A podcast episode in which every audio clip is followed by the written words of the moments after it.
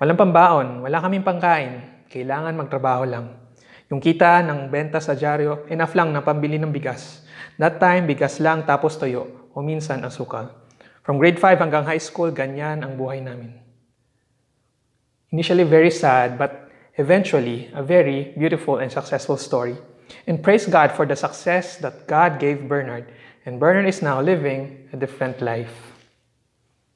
Bernard's story is one of the good and inspiring before and after stories that we've loved to hear. And today, we will also talk about another beautiful story, and it's the ultimate before and after story, and it's the story of every follower of Jesus Christ.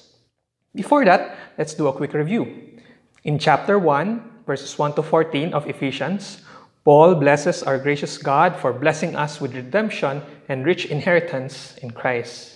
From verses 15 to 23, Paul then prays that God would give the Ephesian believers the spiritual understanding to fully grasp everything that God has done for them in Christ. And today we will be looking at chapter 2, verses 1 to 10.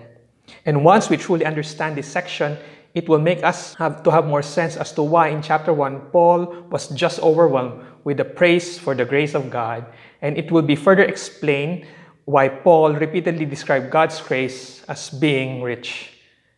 Here in chapter 2 we will learn about the story of every believer and the follower of Christ.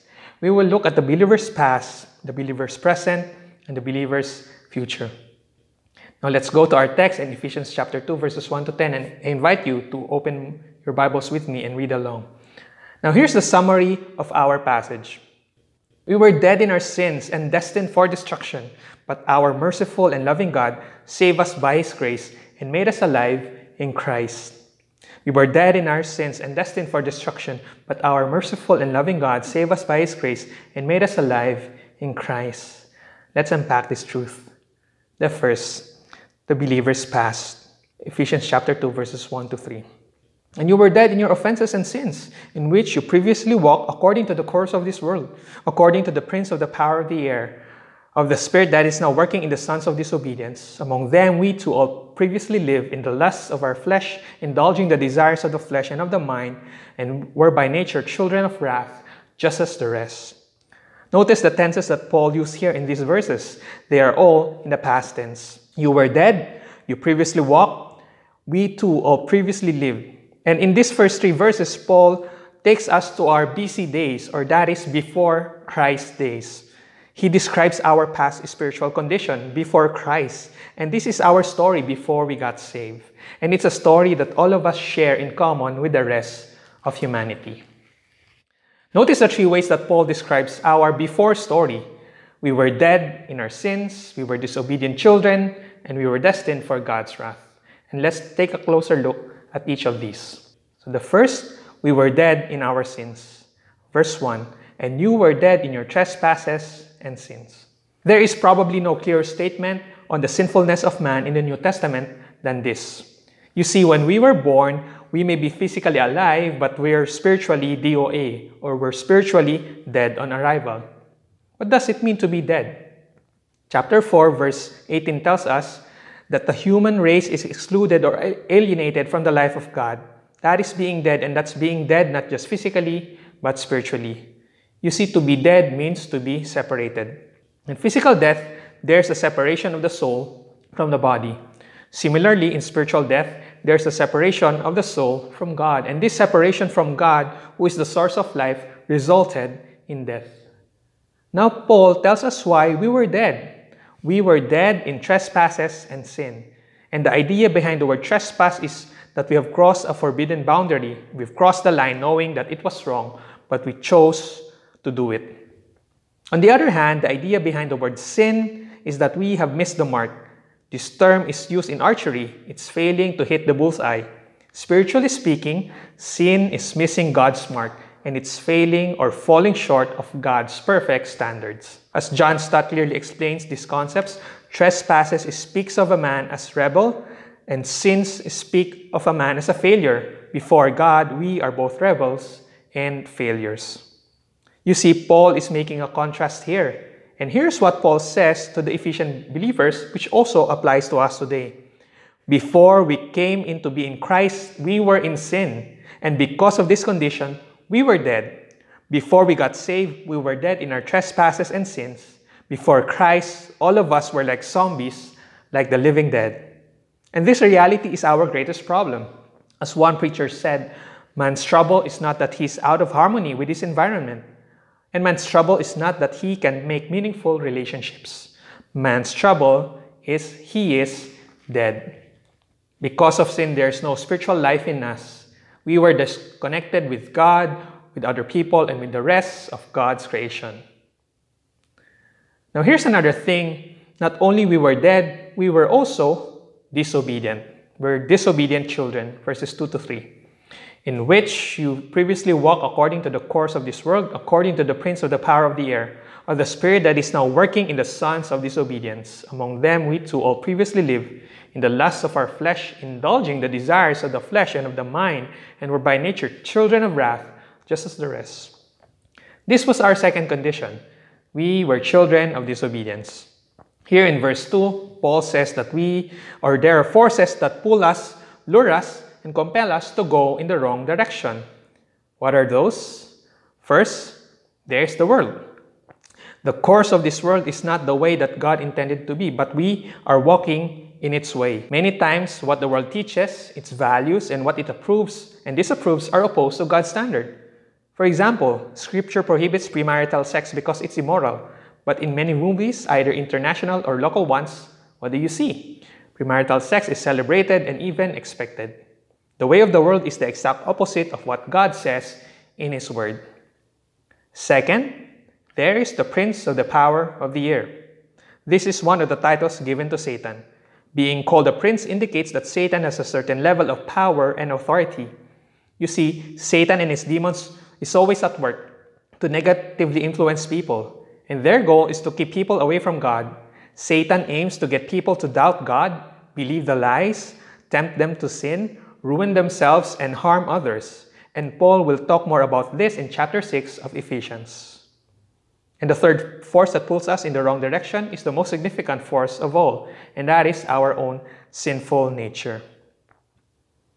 We live to satisfy the lustful desires of our flesh, and the flesh refers to our fallen human nature that separated us from God.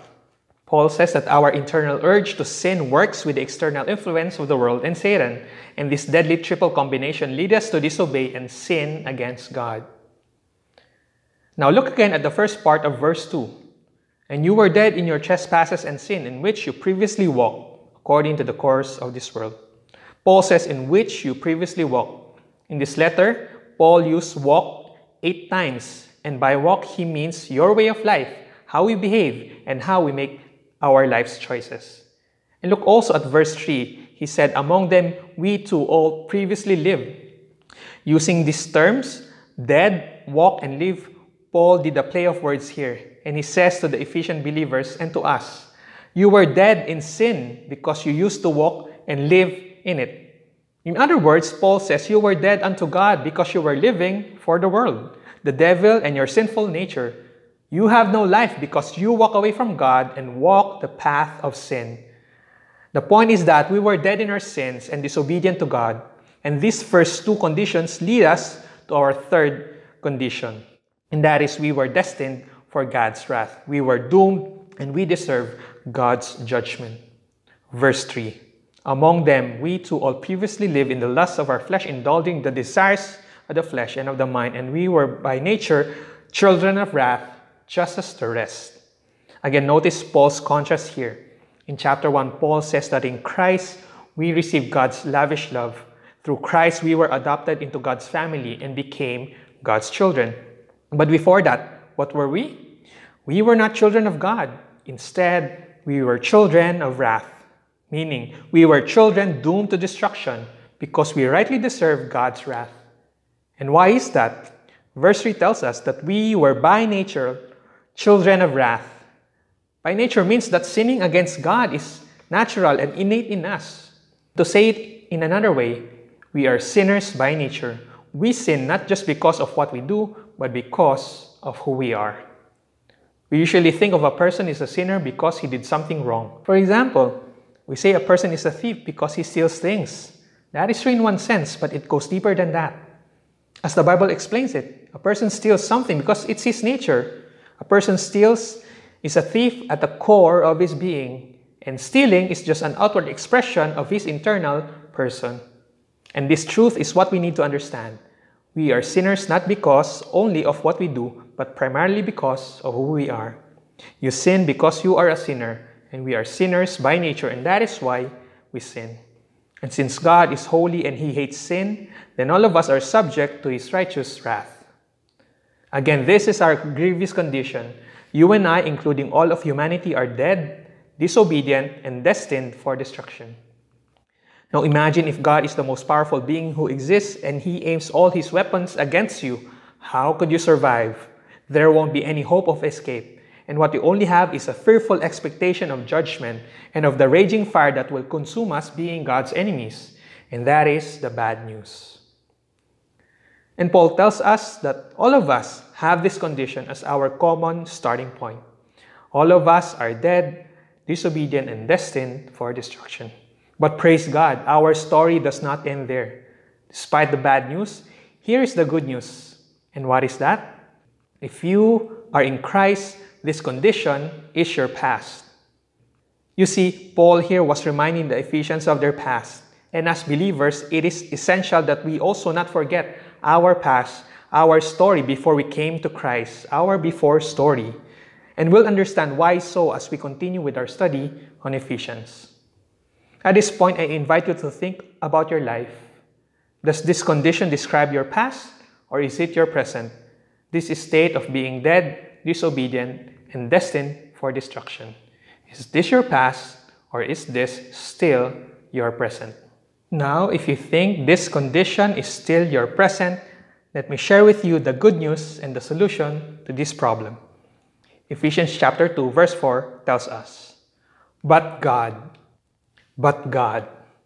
These words are perhaps the two most priceless words in the scripture, but God. One author rightly said that these two words are overflowing with the gospel for sinners like you and me who are dead disobedient, and destined for wrath. These are the two most encouraging and hopeful words we could ever hear. But God means that our situation is hopeless, yet God intervened. And what did God do? Verse 4 to 6 tells us But God, being rich in mercy, because of his great love with which he loved us, even when we were dead in our wrongdoings, made us alive together with Christ. By grace you have been saved and raised us up with him and seated us with him in the heavenly places in Christ Jesus. Connected to this verse is another amazing but God passage, Romans 5 6 to 8. For while we were still helpless, at the right time, Christ died for the ungodly. For one will hardly die for a righteous man, though perhaps for the good man someone would dare even to die. But God demonstrates his own love toward us, in that while we were yet sinners, Christ died for us. As a result of the two words, but God, we who were dead children of wrath became living and loved children of God. And this brings us to the first part of our after story. That is the believer's present. The believer's present. Ephesians 2 4 to 6. But God, being rich in mercy, because of his great love with which he loved us, even when we were dead in our wrongdoings, made us alive together with Christ. Because God has intervened, here now are the believer's present position. Here are the things that God did for us. God made us alive, God raised us up, and God seated us in the heavenly places. Notice how God did all these things. And the key is Christ. Through Christ, with Christ, in Christ. God made us alive through Christ. God raised us up with Christ. And God seated us with Christ in the heavenly places in Christ. And all of these blessings were made possible through Christ Jesus, our Savior and King. Now, if you notice, this truth echoes the lessons we've learned about the spiritual blessings that we receive in Christ in chapter 1 of Ephesians. Paul is saying here that if you are in Christ, whatever happened to Christ also happened to us. If you are united with Christ, whatever is true about Jesus is also true about us. So when Christ died, we died with him. When Jesus was raised up from the dead, we were also raised up with him. Because of Jesus, we are now spiritually alive and connected with God. Because of Christ, you and I are now alive and connected to God's purpose and will.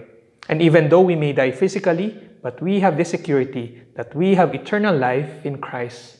And when Christ comes back, you and I will be raised up just like Himself. Friends, this is our present reality. God made us alive together and raised us up with Christ, and we are seated with Him in the heavenly places. Christ now is seated at God's right hand as a king who rules over all creation, and the same is true for us today. God also seated us with Christ in the heavenly places. This phrase, heavenly places, is repeated several times here in Ephesians. It refers to the spiritual world, and it's a world we cannot see as opposed to the earthly realm, which we can see. And these heavenly places are as real as the earthly domain. Now, there is a dark side to this heavenly realm, which belongs to Satan and his evil spirits. There is an ongoing war between the forces of God and his angels and against Satan and his demons. And Paul mentioned this war in Ephesians chapter 6. Nonetheless, we know that God will ultimately win in the end. Now, what does this being seated in the heavenly places mean since we are still here on earth?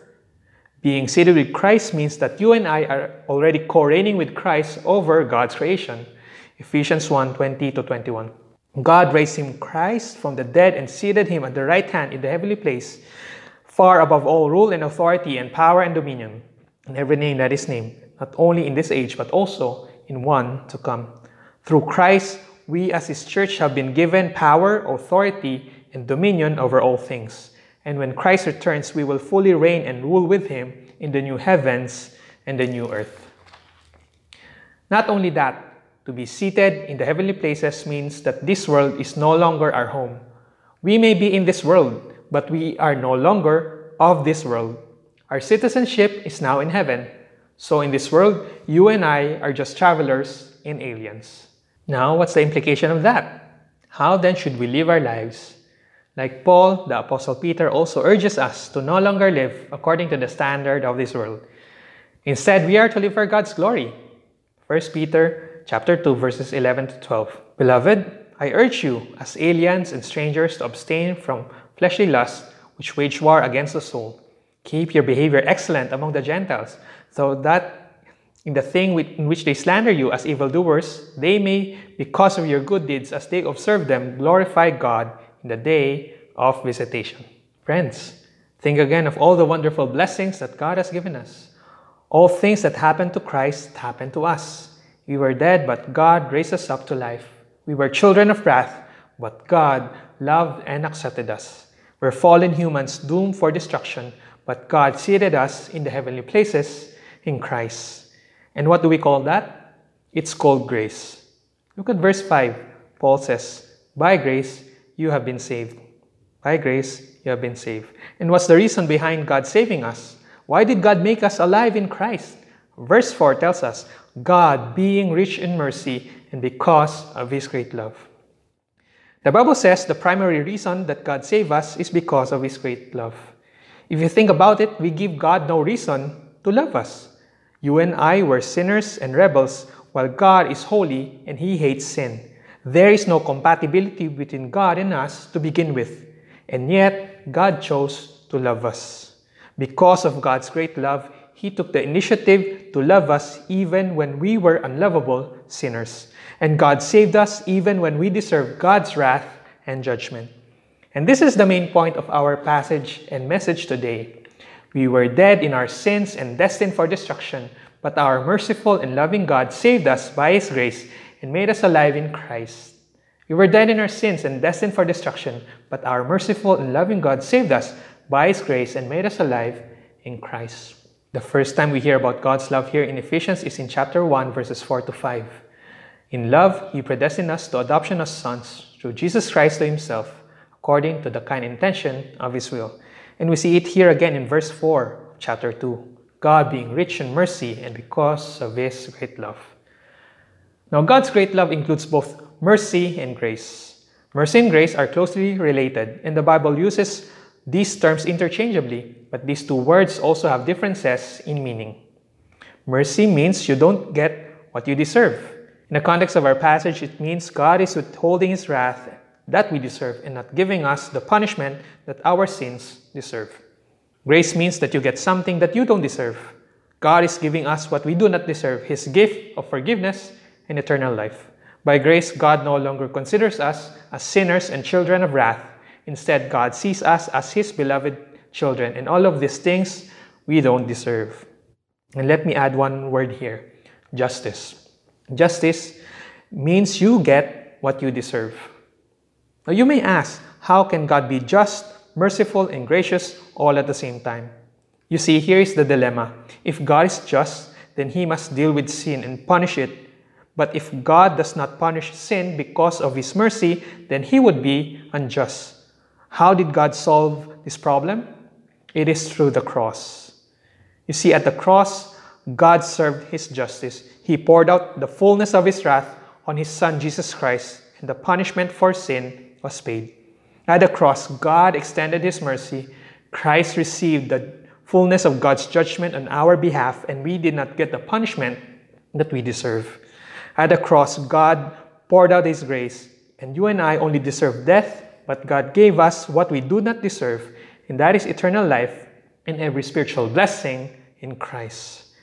Friends, this is the great love by which our God loved us, and what more could you ask? God loved us so much, and He is our God who is rich in mercy and grace. Now let's continue to learn about this grace. Verse 8 to 9. For by grace you have been saved through faith, and this is not of yourselves, it is the gift of God, not a result of your works, so that no one may boast. This beautiful verse is a concise summary of how a person gets saved. Here, Paul clearly points out that our salvation is all by God's grace. Our salvation is a gift that we do not deserve, yet God has freely given it to us. And there are two things about how we are not saved that Paul highlights. First, Paul said, We are not saved by ourselves. We are saved, but not of ourselves. We are not the ones who save ourselves, and it is only by God, by His grace, who saved us. Remember, we were dead and destined for destruction, and we were helpless and hopeless to save ourselves. Also, we are saved, but not due to the works that we have done. You see, our salvation is not the result of our effort, our ability, our intelligent choices, or religious acts of service on our part. In other words, salvation is not the reward for the good things we have done. Remember, we were disobedient, and everything that we do opposes God and it is displeasing before Him. And for these two reasons, there is no room for boasting. We are saved, but not of ourselves, and we are saved not due to our works. None of us could claim that we have saved ourselves and that we have worked and earned our salvation. Now, if salvation is not of ourselves, nor by our work, how then were believers saved? Verse 8 tells us, For by grace you have been saved through faith. You see, our salvation is God's free gift to us through faith in Jesus Christ. Now, what does it mean to put our faith in Christ? To put your faith in Christ means to trust and obey Him. It is trusting Jesus for your salvation versus your own effort. It is also obeying Christ by surrendering your life and submitting to His will. Now, here is the summary of Paul's message about how a person gets saved. Our salvation is not the result of our works, but it is by grace through faith. Our salvation is not of ourselves, but it is a gift from God. In other words, salvation is not by a person's own doing. Instead, it is a gift freely given by God to the undeserving. Salvation is not by a person's own doing. Instead, it is a gift freely given by God to the undeserving. Now let's go to the next part or the second part of our after story the believer's future. The believer's future. Verse 7 to 10. So that in the ages to come he might show the boundless riches of his grace and kindness toward us in Christ Jesus. For we are his workmanship, created in Christ Jesus for good works, which God prepared beforehand so that we would walk in them. Why did God redeem us? Here, Paul tells God's ultimate purpose for saving us for God to display the riches of his grace. And it will happen in the age to come the age to come is the eternity we will experience in the new heavens and the new earth. And what will God do by then? Let's read again verse 7. So that in the ages to come, He might what? He might show or display the boundless riches of His grace towards us in Christ Jesus. Brothers and sisters, this is our future. God will never stop lavishing us with His boundless grace forever and ever. You and I will experience the fullness of God's abundant love throughout all eternity. And we will get to hold all of the spiritual blessings that we have in Christ. And this promise is something that you and I can look forward to. So, friends, you may be in a difficult situation today. Perhaps you're afflicted physically or emotionally. Maybe you're overwhelmed by the burdens that you carry. Perhaps you're tired of following God and you're about to quit. I pray that you will not give up. Instead, put your hope in God because this is the future that God has prepared for those of us in Christ. 1 Corinthians chapter 2 verse 9. No eye has seen, no ear has heard, and no human mind has conceived the things God has prepared for those who love him. And so may God help us. And here's the final reason why God saved us for the believers to do good works. And this is not just for the future, but also for the present. Ephesians 2, verse 10. For we are his workmanship, created in Christ Jesus for good works, which God prepared beforehand so that we would walk in them. Now, the word workmanship in the Greek term is the word poema. One commentator defined poema this way Poema meant any work of art. It could mean a statue, a song, an architecture, a poem, or a painting. It conveys the idea of something artfully created. And isn't it amazing to think that we as believers are God's work of art? You see, God did not just save us from His wrath, but His plan is to make us into something beautiful out of us. And you and I are God's masterpieces in Christ. Think about it. Artworks are put on display for the world to see and admire. At the same time, these masterpieces point to their creator's talent, brilliance, and greatness. In the same way, God puts us on display to reflect God's image in us for the world to see and to bring honor to His name. You see, God gave us new life in Christ and made us as new creation so that we would put Him on display. His sacrificial love, His kindness and generosity, His faithfulness and justice and righteousness, and other godly characteristics. And when we reflect God's image in our relationship, in our family and school, in our workplaces and communities and areas of influence, when we reflect His image in these places, God is honored and glorified. Now, as believers and as God's works of art, how then we put God on display? Verse 10 tells us, through good works, Ephesians 2.10, the good works which God prepared beforehand so that we would walk in them. And what are these good works? Generally, it's living a life of obedience to God. And specifically, these are the good works included in the commands given in Ephesians chapter 4 to 6 and other related passages. Also, good works includes the opportunities that God brings our way to bless God and bless others. So let's be on the lookout for these opportunities every day. Perhaps it could be an opportunity to give a generous tip to grab drivers that deliver items to your home. A good work can be an occasion to share the gospel with your longtime friend whom you have met again recently. It could also be saying yes to an invitation to serve in ministry, or it could also be a time to help your children and connect with them despite your busy schedule. When this opportunity come, don't say no immediately and reject it right away. Instead, discern if these moments are divine appointments from God for you to do good works that He has prepared for you. Now, here's another thing that I want to highlight. Good works are essential, but good works are not the cause of salvation. Good works is not the requirement for salvation. However, good works are the result of salvation. Say it in another way, good works is not the root of the salvation, but the fruit of it. Good work is not the root, but the fruit of our salvation. Living a life of obedience to God through our good works is the evidence of our salvation in Christ. Good works is the evidence of our salvation in Christ. Remember what we've learned earlier. In our before story, we were disobedient children and rebellious sinners, and we followed the course of this world. We walk according to the prince of the power of the air and live following our own sinful nature. But now, God has called us believers to live a new life of obedience and walk a different path. Instead of following the way of this world, God calls us to obey our Lord Jesus Christ and follow His example and live according to His standard. Why? Because Jesus, our King, is the ultimate model for the new humanity that God is creating. Christ shows us the new way of being human that truly honors God and loves others. Now, the question is will you obey Jesus? And will you walk the path of good works that God has prepared for you? May God help us.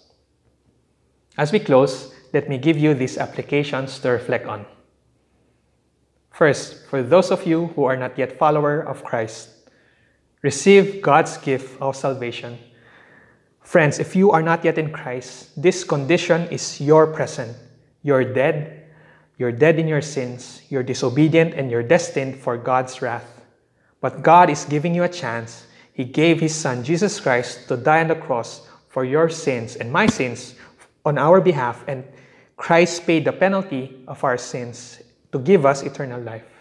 The question is would you entrust your life in Christ and follow Him and receive that eternal life from God? Next, for those of us who are already followers of Jesus, remember and appreciate what God has given you. Recall your past. You were dead, you were disobedient, and destined for destruction. But God, out of His rich mercy and great love, made you alive and gave you the abundant life in Christ. Remember God's great gift to you and give thanks to Him in worship. Third, rest secured in your identity in Christ. If you're doubting God's love because of your trials and difficulties, don't be discouraged. God loves you and He has graciously blessed you. Amidst your suffering, endure and don't forget who you are in Christ. Look forward to the reward that you will receive when you have overcome. Romans 8:32 tells us, "He who did not spare his own son, Christ Jesus, but delivered him over for us, how will he not also with him freely give us all things?" And finally, praise God and put him on display through good works. God has given us the best gift that he could have given through the Lord Jesus Christ. So praise and honor him. Praise and honor him with your lips for his love, his goodness, and faithfulness. Also, put God on display with your life by walking in the way of our Lord Jesus Christ. Do the good works that reflect God's character as you relate with your spouse, your children, and your co-workers.